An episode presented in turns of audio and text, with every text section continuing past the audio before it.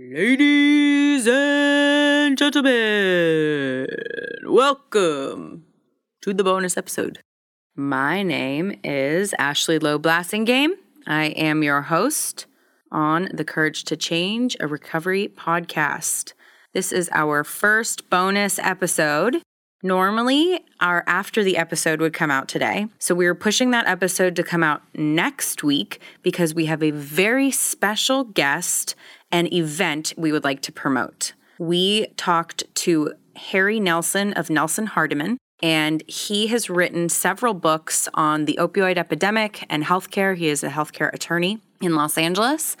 And the event that we are talking about is called America's Opioid Crisis Where Do We Go From Here?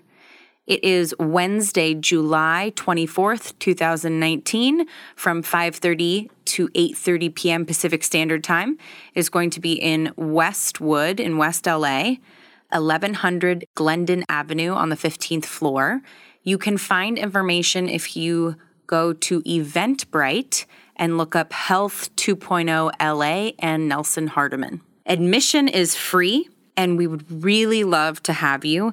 The speakers on the panel are going to be Matthew Stoudt, CEO and co founder of Applied VR, and Dr. Stephen Grinstead, consultant trainer and coach who has a ton of background and experience in treating some of the most difficult cases in chronic pain.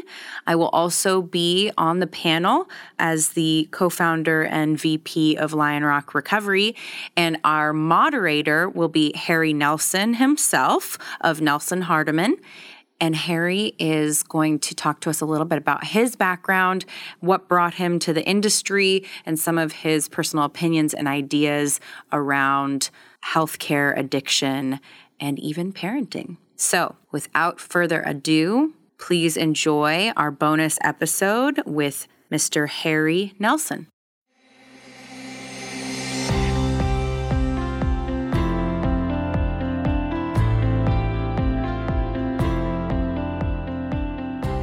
Well, I want to welcome you to the program. Thank you so much for being here.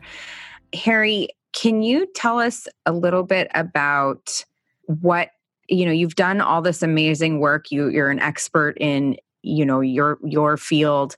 What is it that drove you to want to be involved with addiction treatment and the recovery world? You know, I, I would say yeah, I started. I, I started off my career working for like large medical centers, and the work was super interesting. Being in healthcare was like when HIPAA was starting, and I was learning all the rules around clinical research and Medicare. And then I came to California in 2001, and I started working with. I made a flip to work with doctors getting in trouble before the medical board, and I found that I was really drawn to this group of doctors who were in recovery who had gotten into trouble, uh, many of them for self prescribing and with issues around addiction. And I found I really related to them, you know, personally. Like I had not, I hadn't had a substance issue myself, but I had, I related to them through the lens of like just struggle, a lifelong struggle with disordered eating and like experience of like as a teenager of compulsive gambling. Yeah. And I found that like I totally related to these people and I felt like there was incredible, I found them deeply inspiring. And so this group of doctors sort of slow brought me in as they were getting more and more. A lot of them didn't start off to do addiction medicine, but after they had their own addiction issues, they started doing addiction medicine and working with outpatient and residential and other addiction treatment programs. And they needed a lawyer who understood the regulatory environment. So they started bringing me into it.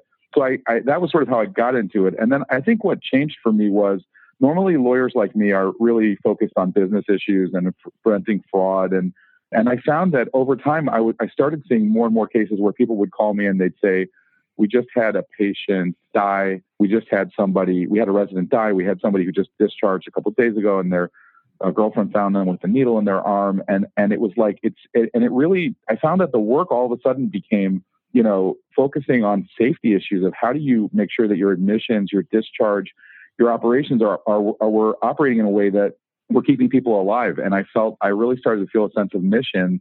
I couldn't believe how much this was happening all over the place. And it, it like, on one level, it was uh, like very meaningful work for me to be able to get in and help people address these issues. But on another level, it was like horrific that this is a real thing, that there was actually a need for people like me to come in and give legal advice because it was happening enough. So that it, it really changed me and made me very passionate about doing something to not just make a living advising in this space, but to actually try to make an impact. Yeah, that's that's that's awesome. And I'm so glad to hear that that you were able to find, you know, passion in this because I feel like this work is so, you know, it can be so painful like getting those calls and it can be so difficult that if you're not passionate about it, you won't want to stick around and do it. There's easier ways to make a living, right? That's for sure. I and the other thing I you know, I, I really believe that the more if you really are honest with yourself and you look the issues of addiction are like all around us. And I think it's one, this is like fundamentally one of the most pressing uh, crises that we're facing today, you know, far beyond just uh, issues like the opioid crisis is the, the issue of like people, the level of not just people dying, but of, of suffering that's out there showing up in suicide, anxiety, depression, beyond even beyond addiction. And, and like we, we need to change the conversation around it. So I, I, I think I mean, to me, this is as pressing an issue as there is out there. And I, I, I hope that more people, you know, I, I love being in the recovery community and being with people who are focused on these issues because they already get it. But I think the work part of the work is convincing, is making sure that more people are pulled into this this conversation. Absolutely, and and I think a key piece here is in the recovery community, so often we need a liaison, someone who understands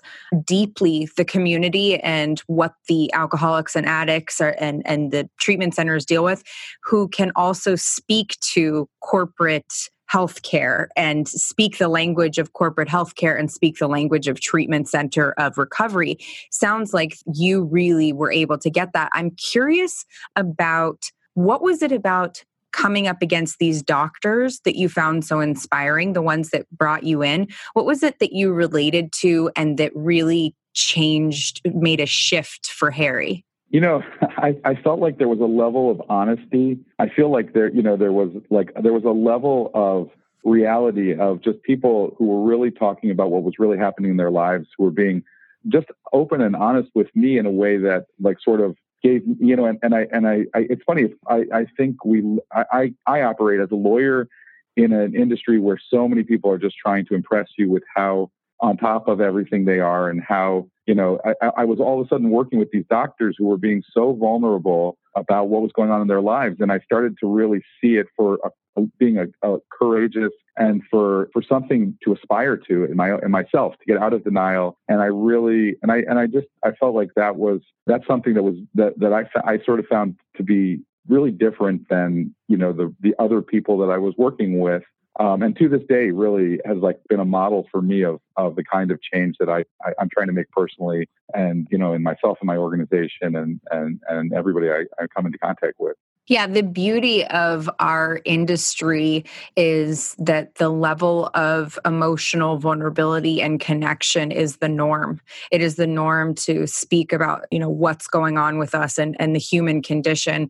And in so many other work environments, that's not the case. It's it's it's about hiding those things. Hundred percent. I mean, I, I, there were people who have you know shared stories of like I, I mean I see I who have come like to within a hair's breadth of not being with us anymore.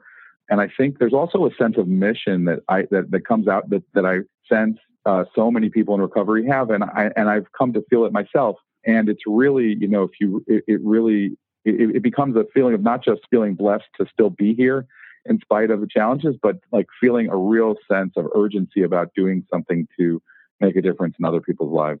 Absolutely. Can you you wrote a book about the opioid crisis and also chronic pain, which I think is a really important interesting piece of the puzzle.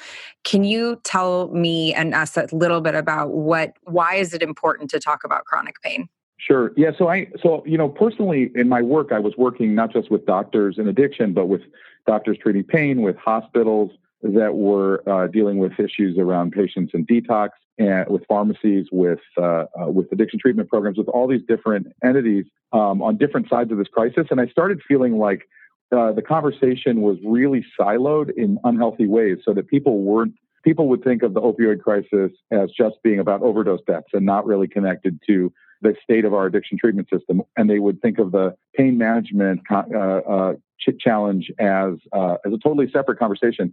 And I wanted to get out there the point that this was really one interwoven issue, and that it wasn't just an issue of of, of aggressive, deceptive marketing by drug companies or of uh, of bad doctors. That this was really a problem of multiple points of system failure involving our system of insurance, the fact that doctors are sort of, you know, incentivized to treat people with medications, uh, of broken regulatory agencies, that there were a lot of pieces that needed fixing. And then what happened, that was sort of the book I started off to write. But what happened was I was giving a lot of talks as I was writing the book to test the material out. And I started getting attention from some national public health advocates who really liked the message.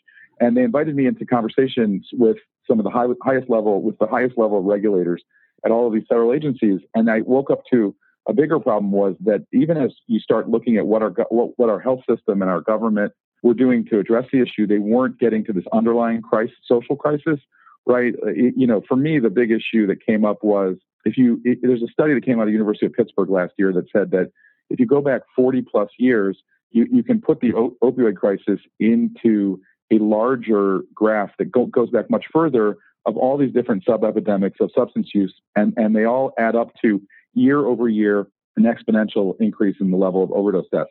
And so when you when you look at that, like it means that it doesn't no matter how much we do work we do at getting more Narcan out there for first responders, or no matter how much we spread Suboxone, no matter how much we do on all of these issues that are all valid issues that need attention, they're not going to drive they're not going to affect the underlying problem. Like we're until we get to the the issues beneath, you know, the mother of the problem, uh, we're not going to do anything. So that was really what the book ultimately I felt like that was a critical message, and we need to change the conversation.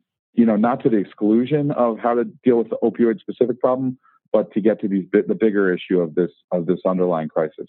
Yeah, that's where you and I um, definitely connect uh, deeply, which is that this is not a singular problem. This is not, you know, I, it's like uh, so often I see people go into, you know, a, a doctor and they, that doctor specializes in one thing and one thing only. And then, you know, oh, you have a sleep problem. And, and it's, okay, we're going to talk about just that. Oh, well, oh, it's related to some sort of pain. Oh, you're going to need a completely different doctor for that.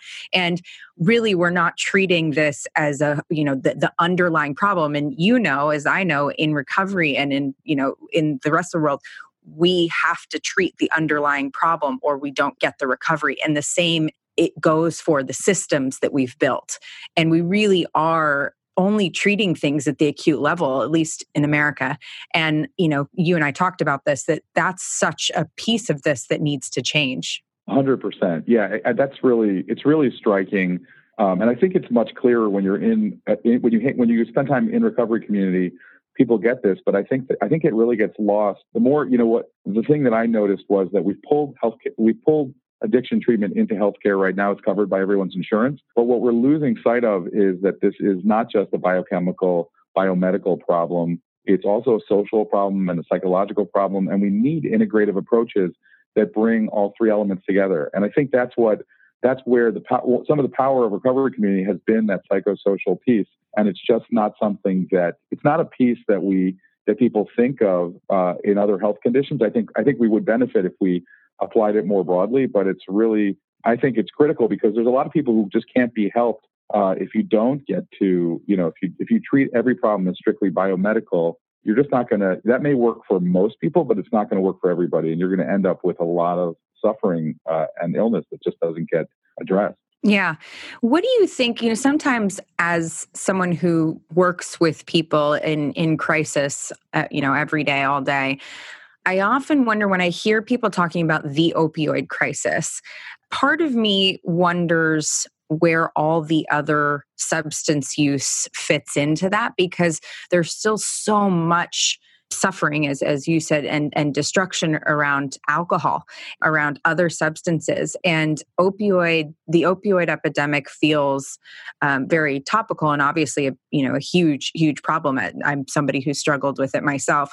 How do you think the rest of the substance use fits into the opioid epidemic I mean, I, like, so I totally believe it's all one thing. I think, I think the real key differences with the opioid crisis were for the first time we had pharmaceutical companies rather than just drug traffickers and uh, drug dealers who were actually, you know, behind it. And we also had really different looking faces. So, you know, I, I, I really do believe that the crack epidemic of the 90s, the meth epidemic, just didn't get as much attention because they didn't hit, you didn't see as many white faces, you didn't see teenagers and high schools dropping dead uh, or not waking up in the morning, and you didn't see it uh, uh, as a problem across middle America in the same way that you saw the opioid crisis. But to me, they're they're all one thing, which is people turning to drugs out of stress response, out of shame, out of you know, for a whole variety of reasons, but it all has to be dealt with as one thing. And one of the things that's really striking in LA,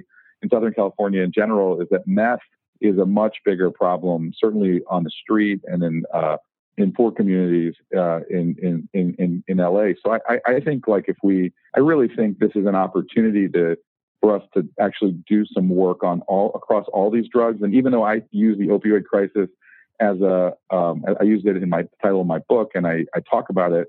For me, it's we have to use it as an entry point because people just weren't as engaged uh, when it was just crack. Right. Yeah. No. And, and that's a obviously a, a whole other piece to this puzzle is, you know, it matters when it's affecting a certain group of people, and it and it didn't matter as much. It was, you know, by the time it reached, you know, white middle class Americans, oh, now it's a real problem. But before it was a lifestyle choice, and you know, looking at those different things, you know i definitely it's stark. To me it's stark. Has having worked in this industry a long time now it's stark to see like oh now we're talking now it's interesting.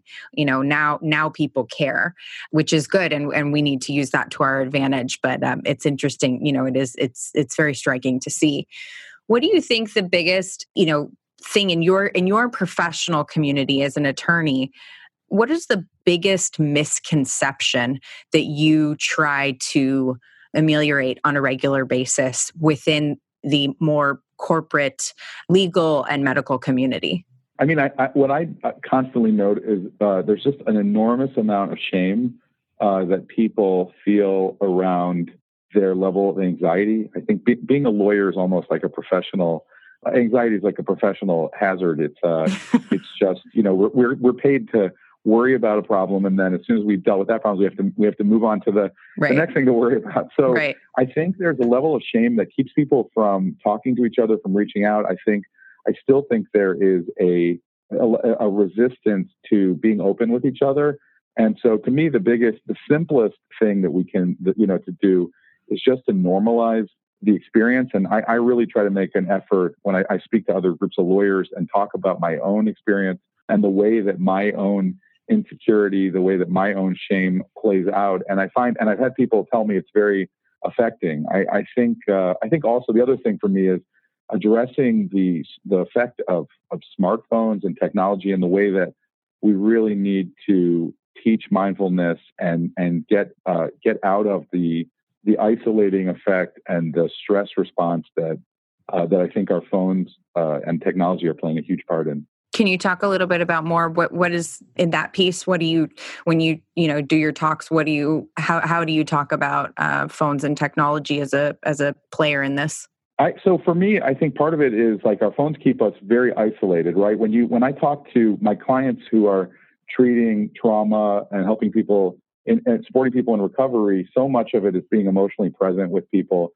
And if you ever if you walk into any space, it doesn't matter if you're on the street, you know, in a in a in a restaurant, you can be anywhere these days, and you look around, everybody's on their phone in their own uh, world, right? There was an article in the New York Times yesterday about profound levels of loneliness uh, that college students are dealing with because we have a generation that has that has really not built up the skills to interact with each other. So for me, the uh, the act of just getting off of the device and putting my and and being uh, conscious of where I put my attention and my awareness and using that to, and recognizing that it's a um, that the that just you know being in my own little bubble on my phone is an unhealthy thing is a big thing and the other piece I think is that for me, the other big thing with the phone is the the social media piece of just looking for validations by how many views or how many likes my latest social media post had. And I'm I'm as guilty of that as anybody. It's like a we live in a time when you can really evaluate your audience and who's listening and it's really dangerous. And i so i so those are two pieces of it. I mean i think there's more. The fact that our, we're constantly we're just all on that our brain state is like we don't get rest and recovery like we that we need.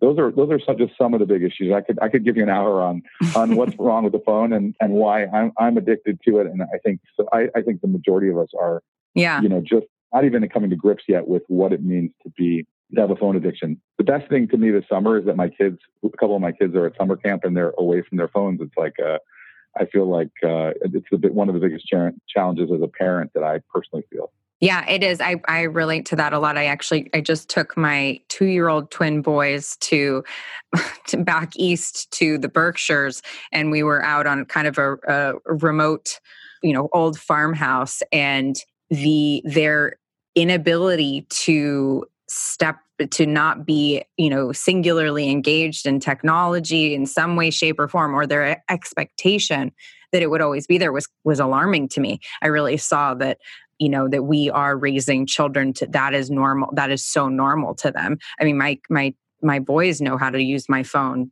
certainly as well as i do if not if not better. I really think it's a profound challenge for all of us but especially the kids who are growing up now it's like I think that's going to be one of the great addiction challenges of the next uh, of the next several decades. Are you working with people who are working on technology addictions? A handful. It's I think that's really an area that needs a lot more attention. I mean, I've I've seen some some very you know high intensity programs that are where people are. I've had we've we've had clients who are have are dealing with you know parents who are sending their children overseas to the U.S. to get to get treatment from internet addiction and gaming addictions. So I think it's starting. To me, what's really interesting is like we, I think it's, I think these addictions are really pervasive and they're not necessarily shutting people down to the point where they can't work at all or can't, they're just, they're, they're causing like lower level impairments. And what I'm hoping that we're going to see is more low intensity interventions to focus on mm-hmm. gaming and, and, and smartphone addiction. I, I'm seeing a little bit of it, but I think there's room for a lot more. Do you find that your job is much more um, what's the word? Uh, much more do you do you find that you play a more of a counseling role than other attorneys having, you know, having this knowledge and being in this industry? That's it's funny that you asked that. I you know, I, I I never like set out to do that, but I totally I get that all the time. I'll I'll be talking to clients who are psychotherapists who, or other mental health professionals and they'll they they'll repeatedly say to me, "You sound more like a mental health professional than any lawyer we've ever dealt with." And uh, um, and it's true. I find myself. I think that's a lot of the work, right? I, I, when I work with big organizations, it's different sometimes. But I find often the work, particularly when I work with founder-led, family-owned, uh, you know, companies and businesses, and with health professionals, there's you know a lot of the work is really in a sense therapy yeah and i yeah. it's definitely a big part of of I, and I, I really do find that work meaningful. I think being able to have the language and the sort of skills to help people navigate the healthcare environment is is one thing, but it's a really bigger thing to help people kind of you know process it and put it and and and, and deal with the stress that they're under because of the business challenge. Yeah, yeah. No, I, I, I love it. And I, I definitely agree. This, you have the language that, you know, even when I've spoken with other attorneys, there's a, there's a, a gap there and it sounds like you definitely are able to you know make that leap into the the recovery counseling therapeutic language which is which is awesome which is such an asset to our community because our community needs someone who looks like the people on the boards the people making the decisions making you know passing legislation. We need someone who speaks the language but looks and talks and feels like one of them so to speak. And so that so that they so that someone can translate the importance and the humanity of what is going on you know in this in this problem in this community because it so often feels like the people making the decisions you know I, i'm um, i'm in business school at johns hopkins and the um, and most of my classmates are doctors. And one of the doctors uh, he i was talking to he's a pain management specialist in new jersey and i was asking him about his training in addiction and and you know just different getting to know him and and the process and kind of trying to engage him on the topic of pain management, chronic pain, and addiction. And he informed me that he has no formal training in addiction at all whatsoever. And he is a Suboxone prescribing doctor. He is a pain management doctor, chronic pain management doctor. And I it blew my mind and and i really and i've seen I, I, you know that's just one story of many where i'm seeing the people who are making the decisions about how this is going to go are not really understanding, don't truly understand or have training or education around what we're dealing with. Yeah, no, I, I totally, I agree with you. I, I think I'll tell you, I'll, sh- you know, I'll share with you, like I, I, uh, I was sitting in a room. This was like last September. I was invited to a meeting in DC, and I was sitting with the head of policy at the substance SAMHSA, the Substance Abuse Mental Health Service Administration, and uh, the head of policy from the DEA, and the head of policy from National Institute of Drug Abuse. And all these people who are like, you know, Office of National Drug Control Policy, really like this high level group of people there. The president of the AMA was there. It was very, very high level meeting. And I, and I, as, I, as we were going around the room, it became clear to me that I was the only person in the room who had any sense of what the, of what recovery, community of a recovery community perspective.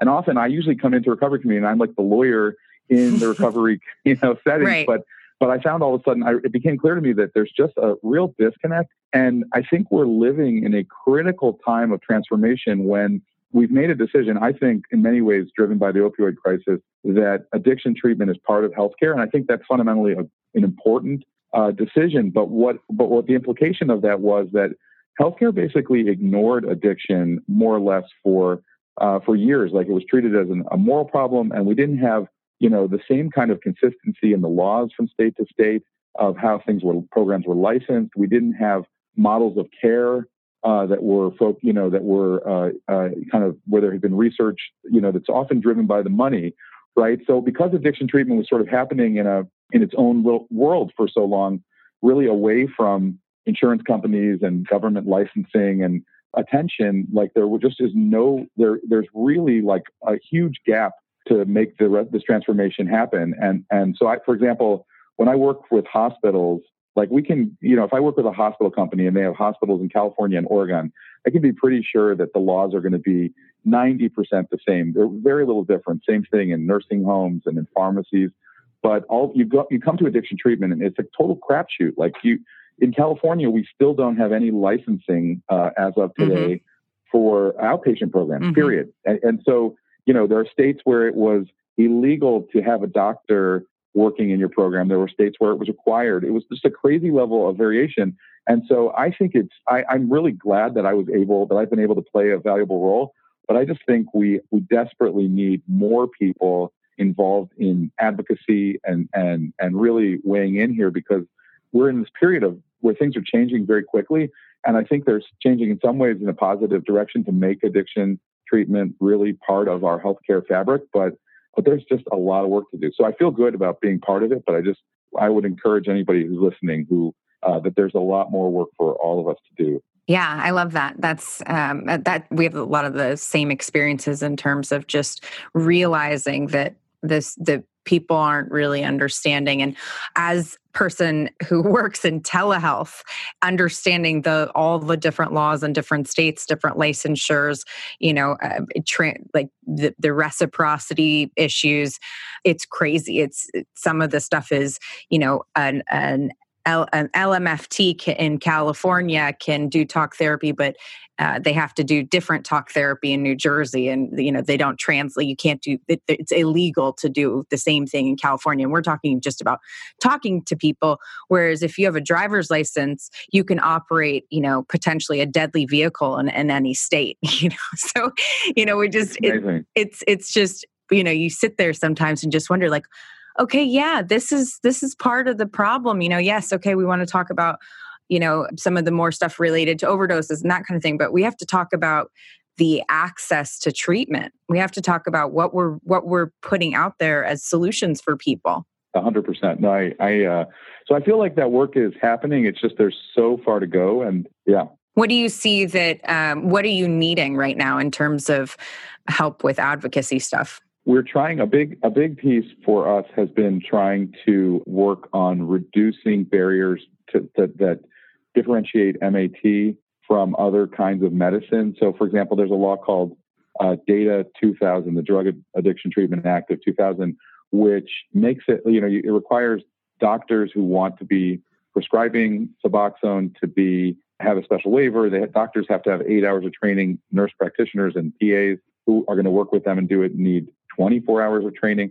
There's all these like heavy requirements that are just blocking MAT. So that's one area, big area of advocacy nationally that we've been working on. Uh, another and big one is MAT sorry, is MAT is medication assisted treatment. Sorry, yeah, any, I didn't mean to. no, no, no, that's acronym. okay. Just clarifying for anyone. Treatment, but also, uh, and the other big thing is like privacy, helping with you know uniform privacy compliance. The rules, the Title 42, Title 42 is the federal regulations that are specific to a substance abuse treatment, and so we've been doing work on trying to get a uh, uh, to get a consistency with HIPAA, which is the health privacy standards that most organizations are already used to dealing with. So those have been those have been some of the big federal issues that we've been focused on lately. And the uh, at a state level, you know, I, I'm very active in California. We're trying to get clarity on some of the issues around addiction treatment marketing, when it's okay to uh, to support people to give discounts. One of the uh, one of the big challenges is that healthcare has built up this whole system of copays and deductibles and co-insurance where people have to pay for part of their care. And the challenge with addiction treatment is it leaves people totally financially depleted. The addiction ruined them, and then all of a sudden, you know, they're they're expected to come up with this huge amount of money. So figuring out a way to help more addiction treat, treatment programs and and patients, you know, figure out how to how to navigate that. Uh, we're working on a, on a new law that I think is going to make progress in California. Uh, we've been trying to support efforts to create a certification for uh, sober living, uh, recovery residences, here in California that's passed in other places. And the outpatient licensing of outpatient programs, that's been a big one for uh, for this year. But it, I feel like every year, as soon as we get through these issues, I could rattle off another five that would be right. behind them. Right, professional warrior. I love that. so, can you talk a little bit about, you know, we see in the news all of the criminal things and horrific things like patient brokering and different things that go on. And I think I feel like sometimes that really colors how people feel about the treatment industry and people who you know who, people who run it and can you talk from a legal standpoint and and when you see that kind of stuff that's going on and people going to jail for the you know the urine scandals with the insurance companies and all these different things from a legal standpoint what what are you seeing that people might be interested in I think, you know, from my perspective, we've had this problem. You, you know, I've been working in healthcare about 25 years. So I've seen this problem repeat where there's a new billing opportunity that comes, uh, comes, uh, comes into play. All of a sudden, insurance or Medicare, somebody is paying for something new. And at the beginning, there are some, you know, innovative providers who are taking advantage of it. But then slowly, like there are profiteers, marketers, who come into the and really realize that there's a massive financial opportunity and aren't motivated by improving care. Uh, you know, they really want to use it for themselves. So I saw I saw that at one point with power wheelchairs and the elderly mm. population and imaging. Mm. You know, and, uh, uh, uh, we I saw it with compounding creams for pharmacy. You know, pharmacies. You know, doing all. And so for me, addiction, urine treatment and addiction urine testing, sorry, urine drug testing, urine drug screening in addiction treatment was like the latest chapter of Got this it. long running tension. And I actually, I, I, to be honest with you, I saw it before it ever happened in addiction treatment. The first place where it began was in workers' compensation. What happened mm. was in, the, in, the, in around 2005, as a result of growing level of opioid dependence, these national trade organizations started saying, you know, doctors, you need to be worried about making sure that patients aren't drug seeking, that they're not getting, you're not just one stop on uh, on uh, when patients are getting drugs from lots of places, and, and and also not drug diverting, meaning they're not selling the drugs for yeah. profit on the street. And so, so doctors, you need to start testing uh, patients, and the doctors would get in trouble if they wouldn't test. So testing started as something really valuable, but very quickly, marketing companies got into it, and some of them were overly aggressive and driven by just to make a lot of money, and they had you know, uh, they had sales agents out there saying, let's make it rain, you know, let's have a pee party and doing all these crazy, yeah. really gross. I could give you more gross marketing slogans about. Yeah. My kid's oh. favorite thing, by the way, is I went on TV uh, a couple years ago on an NBC story on, in Colorado, and they called me a urine specialist. That's my kid oh, my I think gosh. that was the, the most single most embarrassing uh, a urine uh, thing been- specialist. that said about me. All uh, that, but anyway, all so- those years, all that school, and you're a urine law school to be a urine specialist. Yeah, So no, so so you know the bottom line is, look, I, I think it's urine drug testing plays a valuable role, but it's been horribly abused, and I think we need to really draw a distinction between the people who knowingly uh, were abusive and a level of ignorance that I think existed in the addiction treatment space where people who came out of themselves came out of recovery and were looking for how to grow and support their organizations were using it.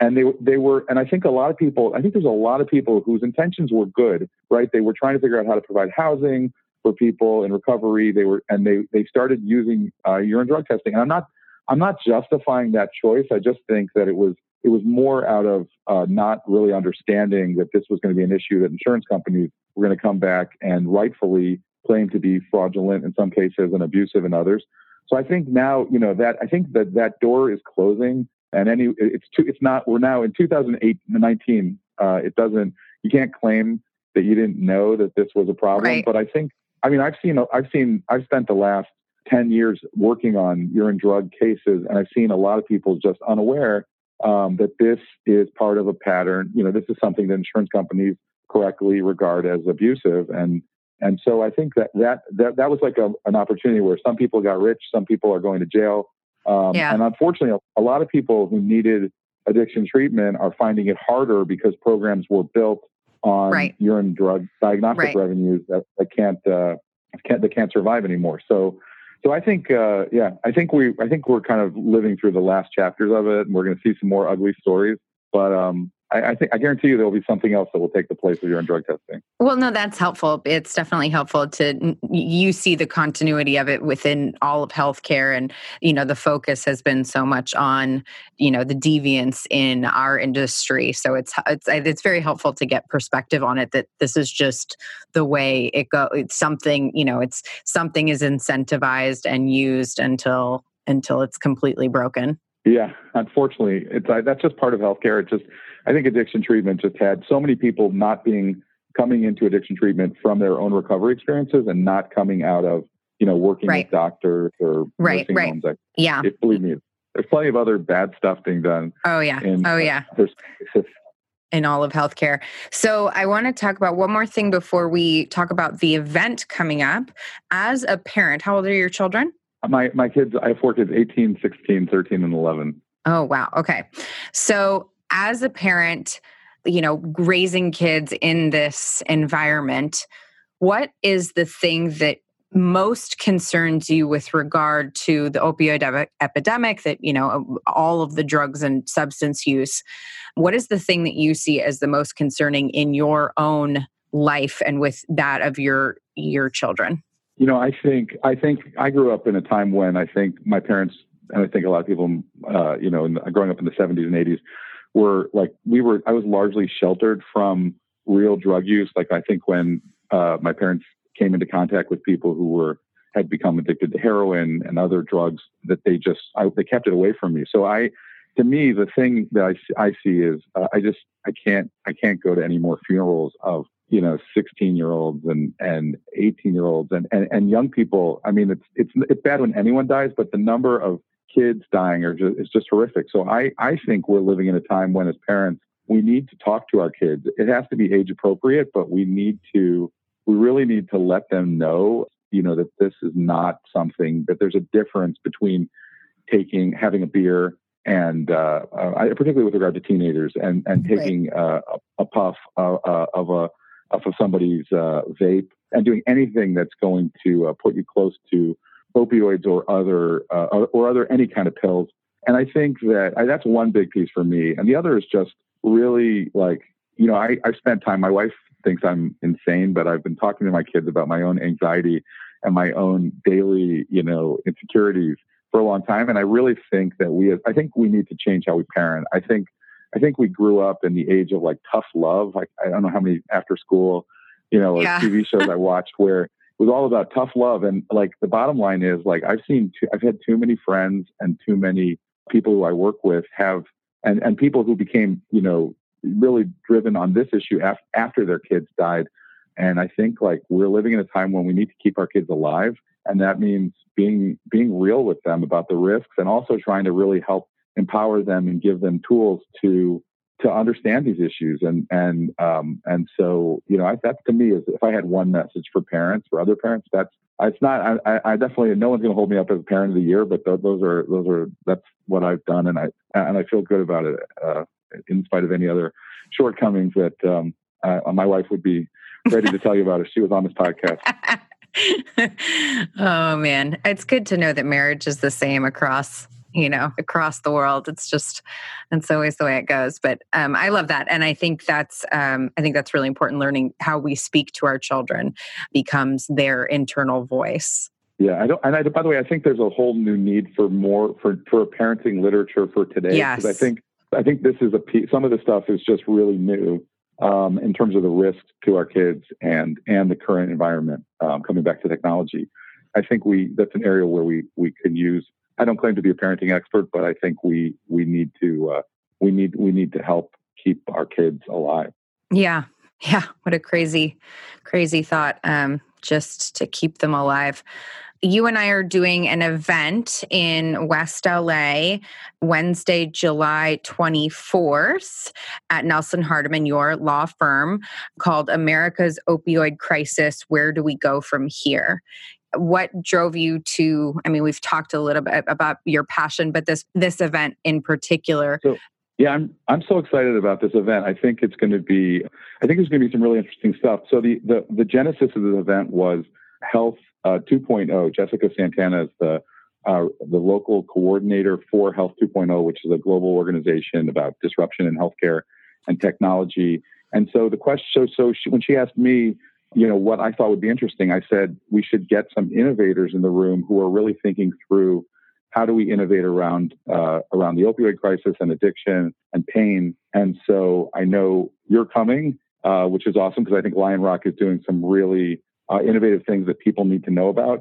Uh, Matthew Stoudt from Applied VR is coming, and they are uh, Applied VR is a, a local company that's been working with virtual reality as a therapeutic for mental health and addiction. So cool. They've got some really cool stuff to share.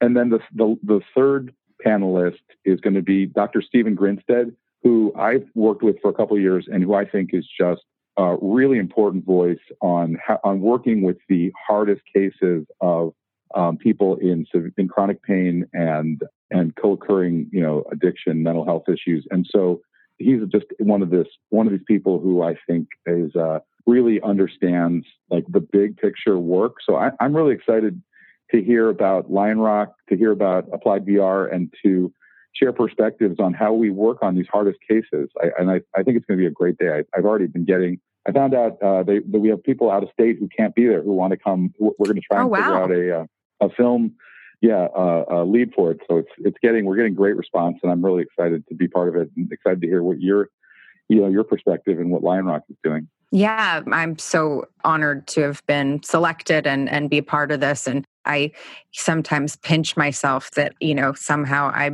became someone that people want you know that how how did i go from you know the opioid addict to someone who you know is doing something in this in this world to make it better and uh, it's that's really exciting and using vr as as a therapy is just you know with um, with Matthew Stoudt is just I'm so excited to hear about that and and I do think chronic pain is such an issue. I mean we deal with so many people who come in who are seeking telehealth help because they can't go anywhere because they're in so much pain and so many programs are not equipped to deal with the complications of and, and completely understandably the complications of this person is in significant real pain that needs to be treated and they're addicted to opiates. And and that's you know it's it's a complicated situation to to sort through. It, no it's it's uh it's really tough. These i mean this is this this is a, just a massive uh, crisis. And, and i think these are i think we're getting what's exciting to me about this program is we're getting to how do you work with the hardest cases and the, the work that's just that that other providers aren't able to do? I'm really excited. I, the last time i saw applied vr's technology was a few years ago when they were starting and i tried it myself and it was it was it's pretty uh, pretty amazing. I'm really excited to see uh, I'm hoping that uh, Matthew will bring some demos because it's it's it's there's like the, the ability of, to use VR uh, technology to actually get to to address issues like pain and addiction is just um, you know could really be a a, a breakthrough um, in terms of reaching uh, just a huge number of people. Yeah, yeah. I love that. I love I love what Health 2.0 is doing with regard to that in terms of the intersection of technology, healthcare and addiction. It's so fascinating to me and just when I think that um, you know, oh my gosh, it couldn't get any more creative people come out with something different. So I, I, just, it's really cool. Where can people get more information about this event that's going on July 24th? Wait, let me. I, I, I should have known that you were going to ask me that and pulled up the website. I know if you Google if you Google Health 2.0 and uh, Nelson Hardiman, it pulls up. But um, it's on the it. main the main website is on Eventbrite, and it's uh, okay. Let's see.